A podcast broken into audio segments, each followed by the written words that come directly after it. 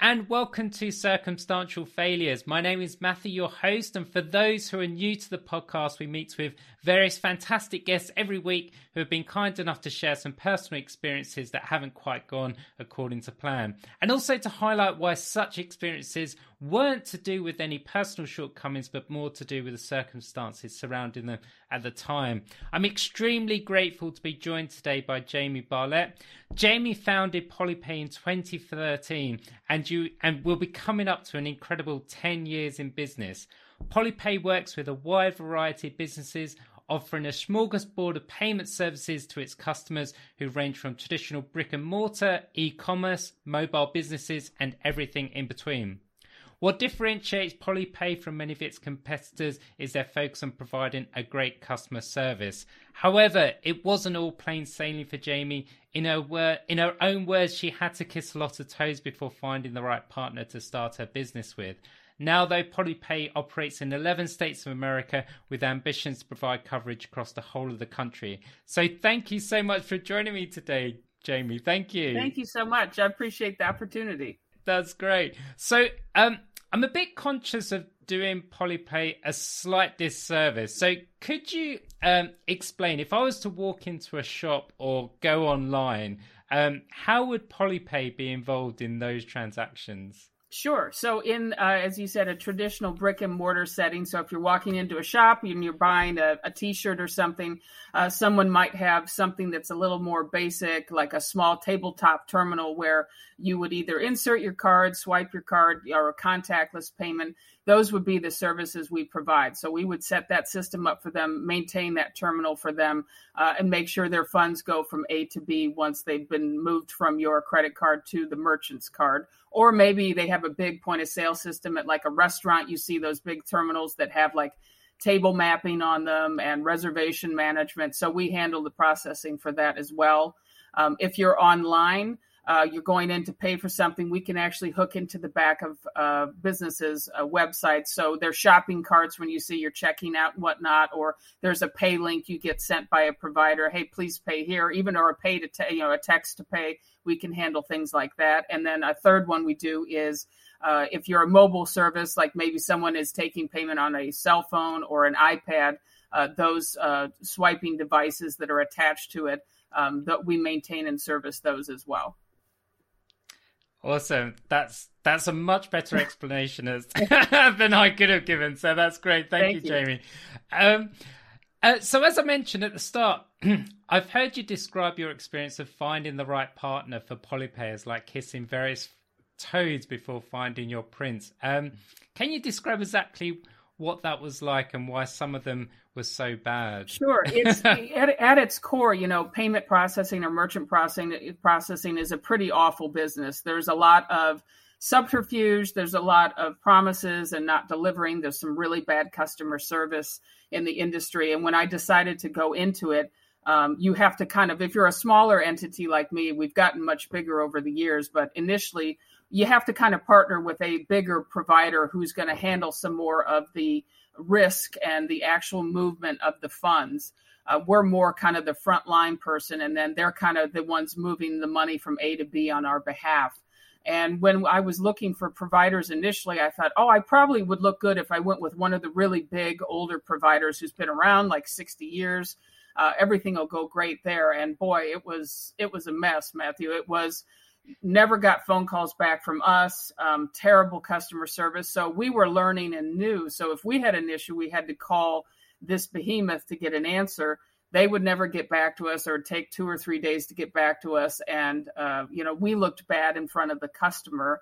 Um, another thing that would happen often was uh, we would uh, maybe if there was a question with a statement or there was a question with you know suddenly the fees were going up and we weren't in control of it at the time which we are now we had to answer to the customer. And frankly, they were raising rates and changing things and not telling us. And so we looked like wow. we didn't know what we were doing. And I thought, I have got to find somebody whose morals and the way they operate align with ours. So it took another two instances over a couple years, Matthew, of looking with working with people, testing them out. Um, we even t- to a point when we found uh, the provider that we love and work with today, we literally pulled about 40 customers off of that old platform and put them on our new platform. And I'm so grateful for them for us for trusting us to allow to do that because I said it's it will do all the heavy lifting, but believe me, in the end, you're going to have a better experience and we're going to have better support for you. Yeah, that's really interesting. When I when I heard you sort of say that, you know, your initial experience of starting Polypay, I imagined you sort of approaching smaller uh, businesses to partner with, uh, you know, sort of possible, I guess, chances or you know, slightly unscrupulous. But it sounds like they were really big companies yeah, and, and yeah. quite established. Yeah, and I think you know we thought you know you look at a name or a marquee name, and I thought, oh well, they've been around for sixty years, they must be great, you know. And I think those those entities that exist, and it's pretty much par for the course with uh, other other entities of that size. Um, is you know they're so big they don't really care about you know we were focusing on smaller businesses mom and pop shops initially small storefronts frankly, to be honest, I'm sure they would say that would be the case. They just didn't care about small businesses like that. They already had so many, you know, tens of thousands of customers that, you know, and bigger customers that when we would come knocking on the door, here we were, you know, like this little tiny hamster at the door. Hello, can you help us with our customer? they just kind of would slam yeah. the door in our face or we'd go to the end of the queue, you know. So we weren't bringing in enough money for them. We felt at that beginning that they felt that we were worth the time and effort. Um, and I wanted yeah, to find yeah. somebody who knew we were going to grow with them and that as long as they took care of us, we were going to make sure we brought more business their way as, to, as well. Yeah, yeah. And and just a, a uh, testament to your excellent customer service. You you still have your very first customer. I do. That's, yes, that's, it's wonderful. That's it's been a, with you yeah, from the start. Yeah, it's a women-owned business. They do like marketing and and like kind of swag and fun things like pens and all sorts of things like that. So yeah, they were the first one to take a chance on us, and um, and they're still with us today. So I'm always so grateful for them that they've stuck around with us. And I'm proud to say, you know, that's a big selling point for us is we've never raised the rates. So for 10 years, their rates have stayed the same. Yeah, yeah, yeah. I mean, that's a super rare thing. That's uh, that's really amazing. Yeah. Um, how how did you go about sort of the logistics of? Is that? Yep. Forgive phone? me. Sorry, I turned it off, Matthew. I'm sorry. I don't know who that. I don't. I have a home line, and I don't even know why. No one has the number, so forgive me. Sorry, it's off. No, right, Jamie. We'll start over like that and scene. Okay. Yeah. Yeah. Um, so, how did you go about sort of the logistics of starting Polypay? Um, you know, what was what was that experience like? Yeah. And what was your first big in, what was your first big investment? Yes, I, you know, and I, I, I never thought I would start a business. I'm still very much an introvert to this day, and I thought, what had I done? I'm going to go into sales. I did, I had done consulting and marketing, but nothing like this. Um, so I came from a banking family. My dad was a banker for about 20 years, so he was very much. I tease he's like the if you think of like Mary Poppins, he's like the banker from Mary Poppins with like all he's missing is the watch fob. I mean, literally three piece suit, French cuffs. so he was, you know, he instilled in me about being a good fiduciary for people, making sure you take care of people's money. So when I thought about starting a business, I thought, well, you know, I knew a bit about payment processing and consulting, and I thought, okay, well, I really knew nothing, Matthew. I, I started talk. I looked at, I reached out to other people that were doing what I do now, and I kind of realized, really, I didn't like how they operated. I had some friends in the industry. I thought I didn't want to be rude, but I thought, oh, I don't know, I don't like how you handle customers. So it was really me going out and finding other providers, talking with them. Uh, doing some research. And again, like I said, it was a long path of, of looking for partners, interviewing people. Um, people telling us to take a hike. You're like, oh, you're too small, you're too tiny, we don't want to talk to you. So I really knew next to nothing, and it was just uh, I owe it all to just thank God to the internet and LinkedIn and reaching yeah. out to people and just asking, would you spend 30 min- minutes with me? Do you think this is a dumb idea? And a lot of people said. It's pretty dangerous industry to be in if you don't know a lot, but if you listen and you pay attention, then you know you're going to get where you need to be, and I feel like that's what we did. Yeah, That's amazing. And what what was your sort of what what was one of your biggest costs? Would you say when you first uh, started uh, your I, business? You know, I think it really it was people. I, it was people uh, yeah. hiring people, and yeah. then to be in this business, to be a, an independent sales office, as we're called, an ISO.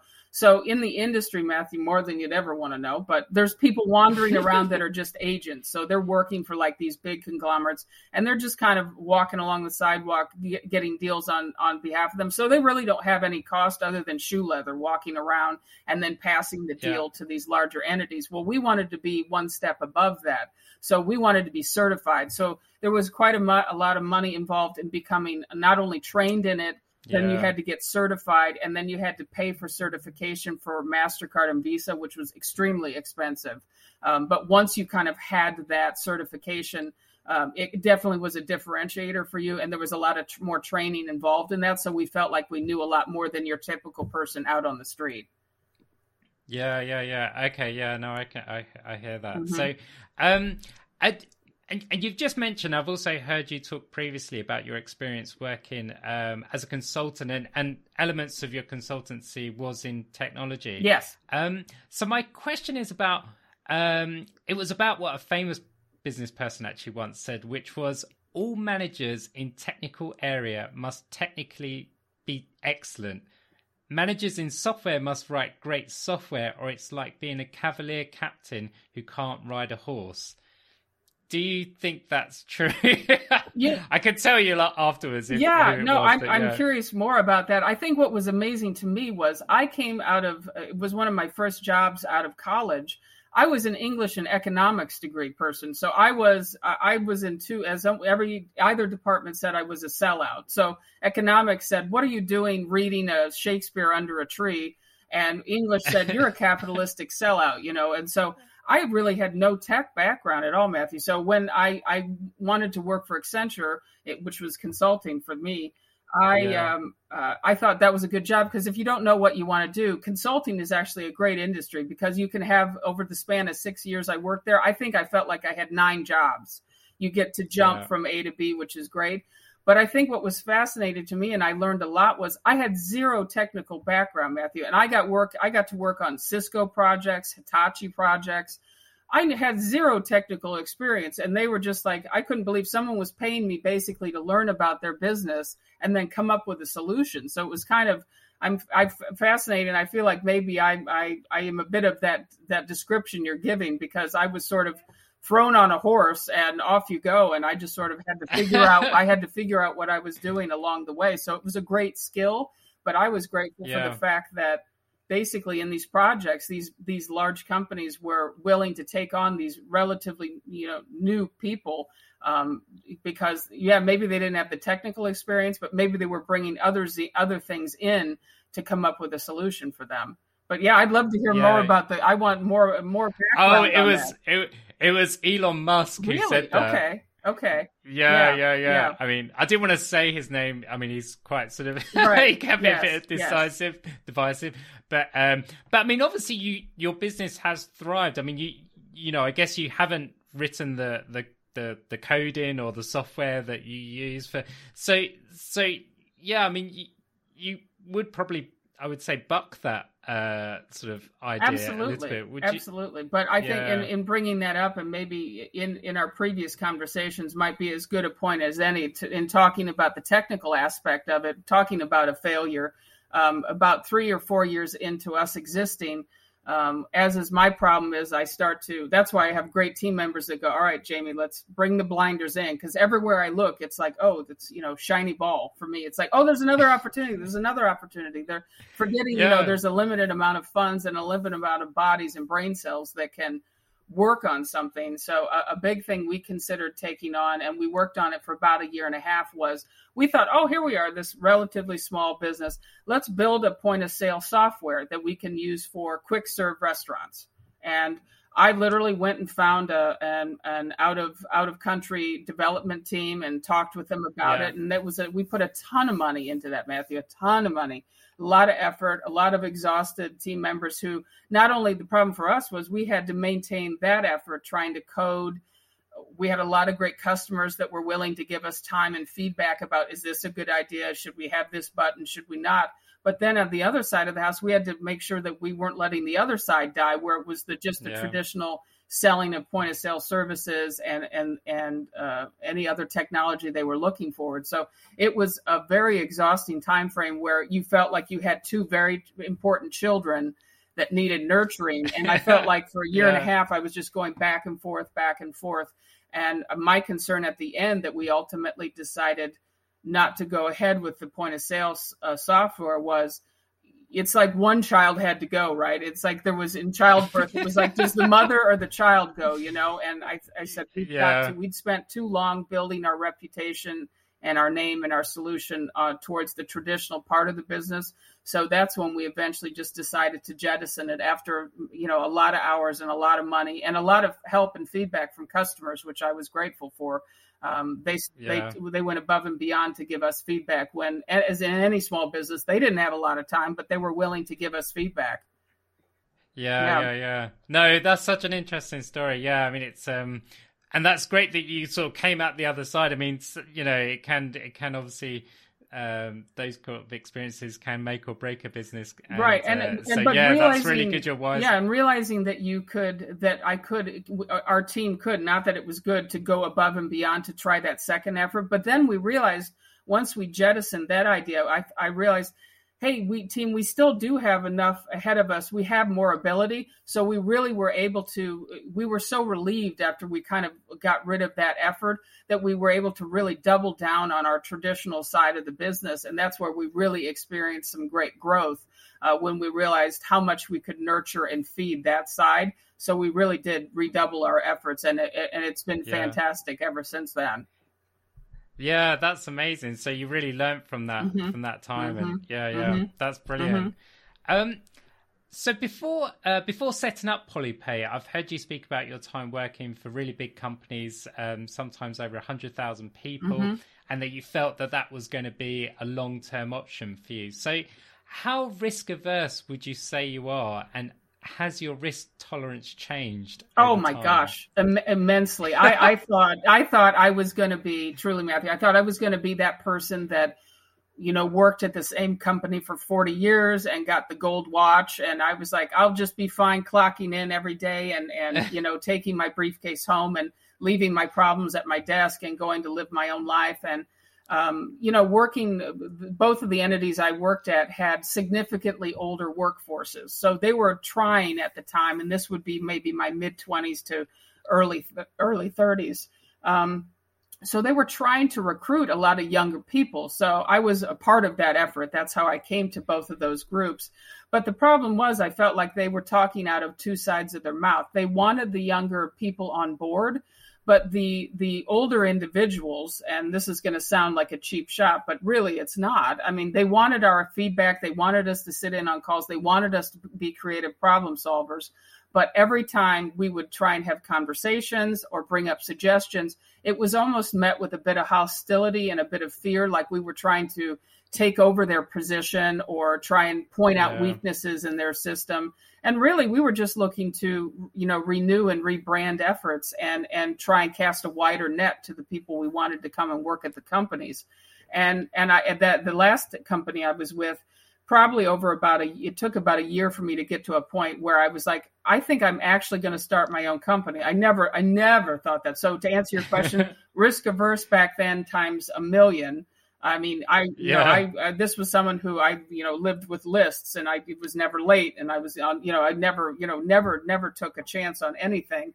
Um, and I think it was amazing. I got to a point when I realized I wasn't living the life I wanted to. I wasn't getting anywhere. And I thought, how amazing would it be to have your own shingle hanging out and you just get to come in one day and you decide and you tell your team, you know what, we were going to go left, we're going to go right. And I thought that sounds so exciting. And I think that's what overcame my fear um, and my fear of being risk averse, I thought, uh, yes, that's terrifying, but so much runway ahead.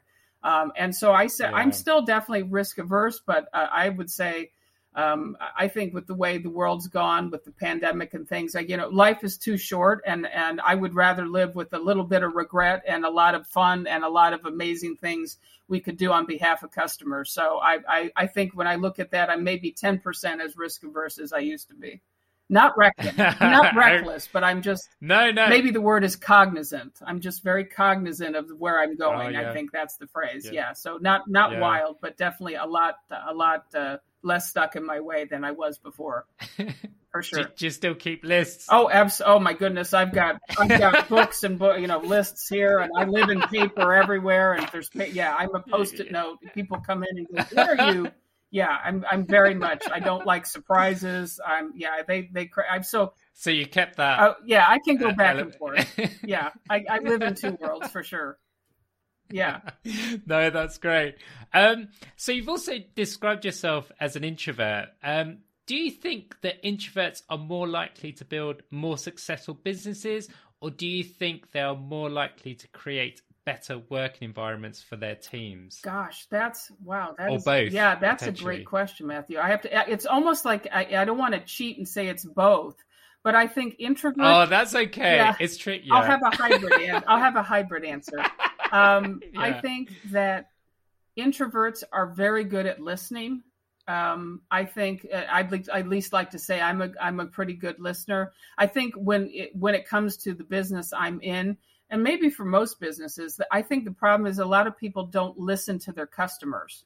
I think they come with this, pre, you know, look, I did the, I, I, did my work. I've come up with this preconceived notion. This is the solutions we're going to provide. You have to pick from A, B, or C, and there's no deviation. Yeah. We can't, you know, like in a restaurant, you can't substitute one, one, one side for the other. And I don't think that's realistic. So I think introverts are very good at listening digesting and then kind of coming up with an idea. You just have to be strong enough to overcome that uh, wanting to sit against the corner, you know, and, hold your hand back. You've got to raise your hand and talk. So I think introverts are very good at that.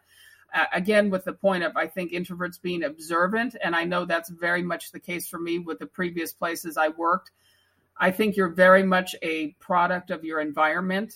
Um, and my work environment for my team is probably second to none because I think when you hire people and they can go anywhere, right? I mean, everybody has to have a job. Everyone, you know, unless you've been born into a trust fund, God bless you. That's wonderful. but most of the yeah. world, you know, we have to get up and go somewhere every day. And I think that that's very special that if someone chooses to come and give you their time every day, five days a week, if not more, that it's up to you to put them in an environment that's going to make them feel safe and heard and excited about what they do. And I hope if my team is listening in one some capacity, I think they would agree. I think we have a very fun, open door policy that's a lot of great conversations and sharing. Um, and I think the the I love that line. I forget who, I, and it's a famous person too, Matthew, but I can't remember who said it. But it's you the thing is to hire people smarter than you, surround yourself with them, and let them do their job. Um, so I'm not. I can't. Recall. If I had access to Google, I could quickly find. I think it was a president. Actually, I'm pretty sure. I think it was. All right. But um, I, I, think that's important too. So I think um, it, it's a split answer to that. But I think being yeah. an introvert and in those other environments where I worked and seeing how what a bad boss was like, how not being heard was like, how kind of having your soul a bit, you know, crushed a bit where you just didn't want to go into work because you knew you were going to get the same answer every time you made a suggestion. So that really taught me how to be a better boss and how to how to make sure I provided a safe and an excitable, you know, exciting environment for my team. Yeah, yeah. And it must be quite interesting. You you obviously started your business and I guess most people, I mean, I'm sort of assuming most people start a business are, are generally sort of a bit of an extrovert. Mm-hmm. Um, does that, you know, do, do you ever sort of see people maybe mention to people who are starting their businesses, oh, you know, maybe you could you know step back and listen a little bit more or yeah you know, yes. uh... i think definitely people um, uh, when i go to networking uh, events or things i can see people yeah. and they're great. Maybe they're great salespeople. I think extroverts probably make more better salespeople than they are more on the executive side. So i like to say i do a bit of sales on on the side myself but often to this day still my business is is the way we operate. It's not a boiler room. We don't dial for dollars. Like we go out and you know yeah. either it's a someone we've met or we go out there and we just beat the street and and and go into businesses and talk to them. And to this day the introvert side of me is oh man i i have to some days i'm like i'm going to go into three businesses today. And i've been in this business 10 years.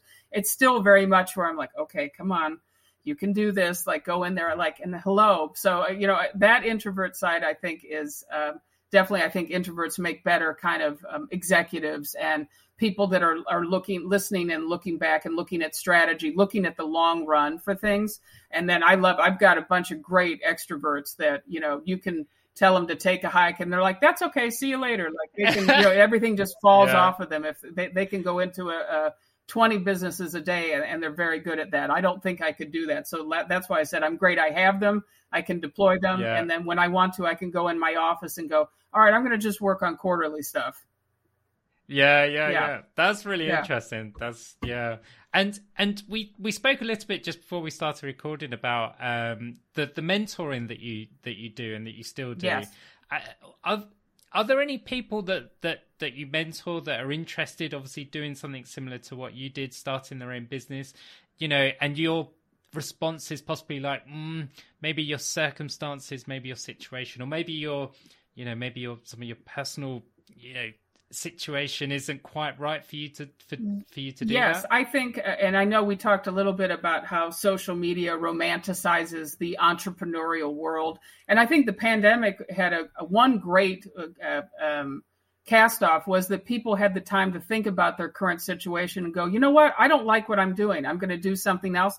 But there's a flip side to that where i think people felt like they had to go and do something like everybody's starting you know their own business i should start my own and I think I tell people that I talk to and mentor, you know, I think they get afraid and think I'm running out of time. Like there's a gal I talk to a lot that's in her early 20s and she feels like she wants to start her own business, but she feels like she's going to lose out. I go, "My god, you're you're only yeah. in your 20s. You have your whole life ahead of you." you got to be sure you got to have some good and bad experiences at, before then because you got to like i did you've got to take those lessons with you and it's going to make a better experience for you so i think the biggest thing is that social media scares people into thinking they're wasting time they could be out there chasing the almighty dollar i think you have to be ready in your mind for like you said maybe your personal situation isn't ready maybe you don't have enough money saved up yet maybe you really haven't decided what yeah. you're going to offer yet um, so I, I would encourage people too. I think that take the time. There is so much time in this life. Yes, life goes by yeah. fast, but I tell people whenever they've started business, you know, I felt like I was late. I was in my mid thirties. I thought, oh my god, I'm say, ancient. Yeah. You know, I thought I'm ancient. I, I, I you know, I, this is going to take me forever. And it, it, I think it was important because I got to a point where I was upset enough. I was at that point where I thought, no, I'm going to do this. And that's when you really know you're going to go full force at it. I think a lot of people drag themselves into the entrepreneur world and then they just don't feel like they want to put any effort into it and then it fails and then they think they've done yeah. something wrong where maybe it was really just timing and, and where they yeah. need their mindset and i've heard you also say you know you, you shouldn't feel that you're too late to to start uh, something. Yeah. You know, you're like, oh, I've missed a boat. Yes. You know, yeah, that's what, what I felt like. And I think no, depending on where you're going and depending on how long you want this, you know, whatever your outside is going to look like. Are you going to sell the company? Are you going to bring on another partner? There's a lot of different factors, but I think there's enough time and and opportunity for everybody in this world. You just have to take the time to really decide what that's going to be. What's what are you going to make that's going to differentiate you? Uh, there's enough business in this world for everybody. If you really, if if you work towards yeah. creating a great service or product, the, the, the market is out there. Yeah, yeah. And and my last question, um, I've I've heard you sort of say you're you you're constantly having to keep an eye out for your competition.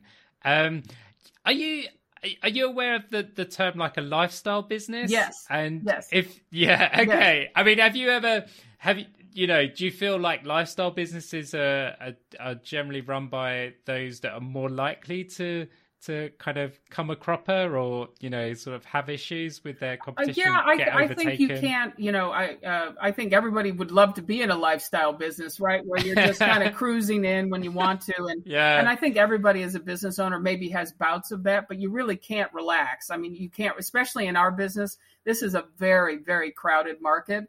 Um, but what's fascinating to me is, uh, fortunately for us, if you, you know, in this business, if you just do the right thing, I don't understand why in businesses you just do the right thing. Do what you're say you're going to do. Take care of your customer. Answer the phone when they have a problem. It's amazing if you do the right thing. Customers stick around. I think people yeah. just get a bit lazy, and I think they get um, they start to take their customers for granted. But I, I would never, even though I feel comfortable with not losing our customers, every day, you know, I, I love that line, and that's uh, that's from a, a book, a Wallace Stegner book, Angle of Repose. There's always the young bull and the old bull, and and there's oh, always right. somebody coming up behind you that is looking for your, and that's what should keep you moving every day. Not only should you yeah. obviously be in competition with yourself, but there is always somebody behind you that's richer, smarter, faster and they're coming for you. And you got to you've got to keep that that's what's got to be on your tush every day when you wake up. And especially in our industry it's it's rife with a lot of people but i feel fortunate as i said i'd say 95% of the people in our space just don't do the right thing. They they take yeah. shortcuts and they they want the quick buck and and they don't care if eventually the customer wakes up finds a polypay or something like us and then they lose them. They're like ah oh, we'll find somebody else I don't want to lose anybody yeah. for any reason. And I think if that's your mindset, then you, you can't do anything but succeed. Yeah. No, that's that's that's amazing. No, thank you, Jamie. That's really good. And and as you said, you know, for anyone who's looking to um, you know, access some payment solutions, you know, please get in touch with polypay.com yes. and they would be very, very happy to help you. Uh, they, uh, as, as Jamie talked about, you know, their focus is on great customer service. There's no hidden fees. There's no hard selling and you won't be tied into a contract that you'd later regret. Nope. So, um, yes, so please get in touch. Thank you so much for your time today, Jamie. It's been absolutely fantastic. Thank you. It's been a delight. I appreciate it.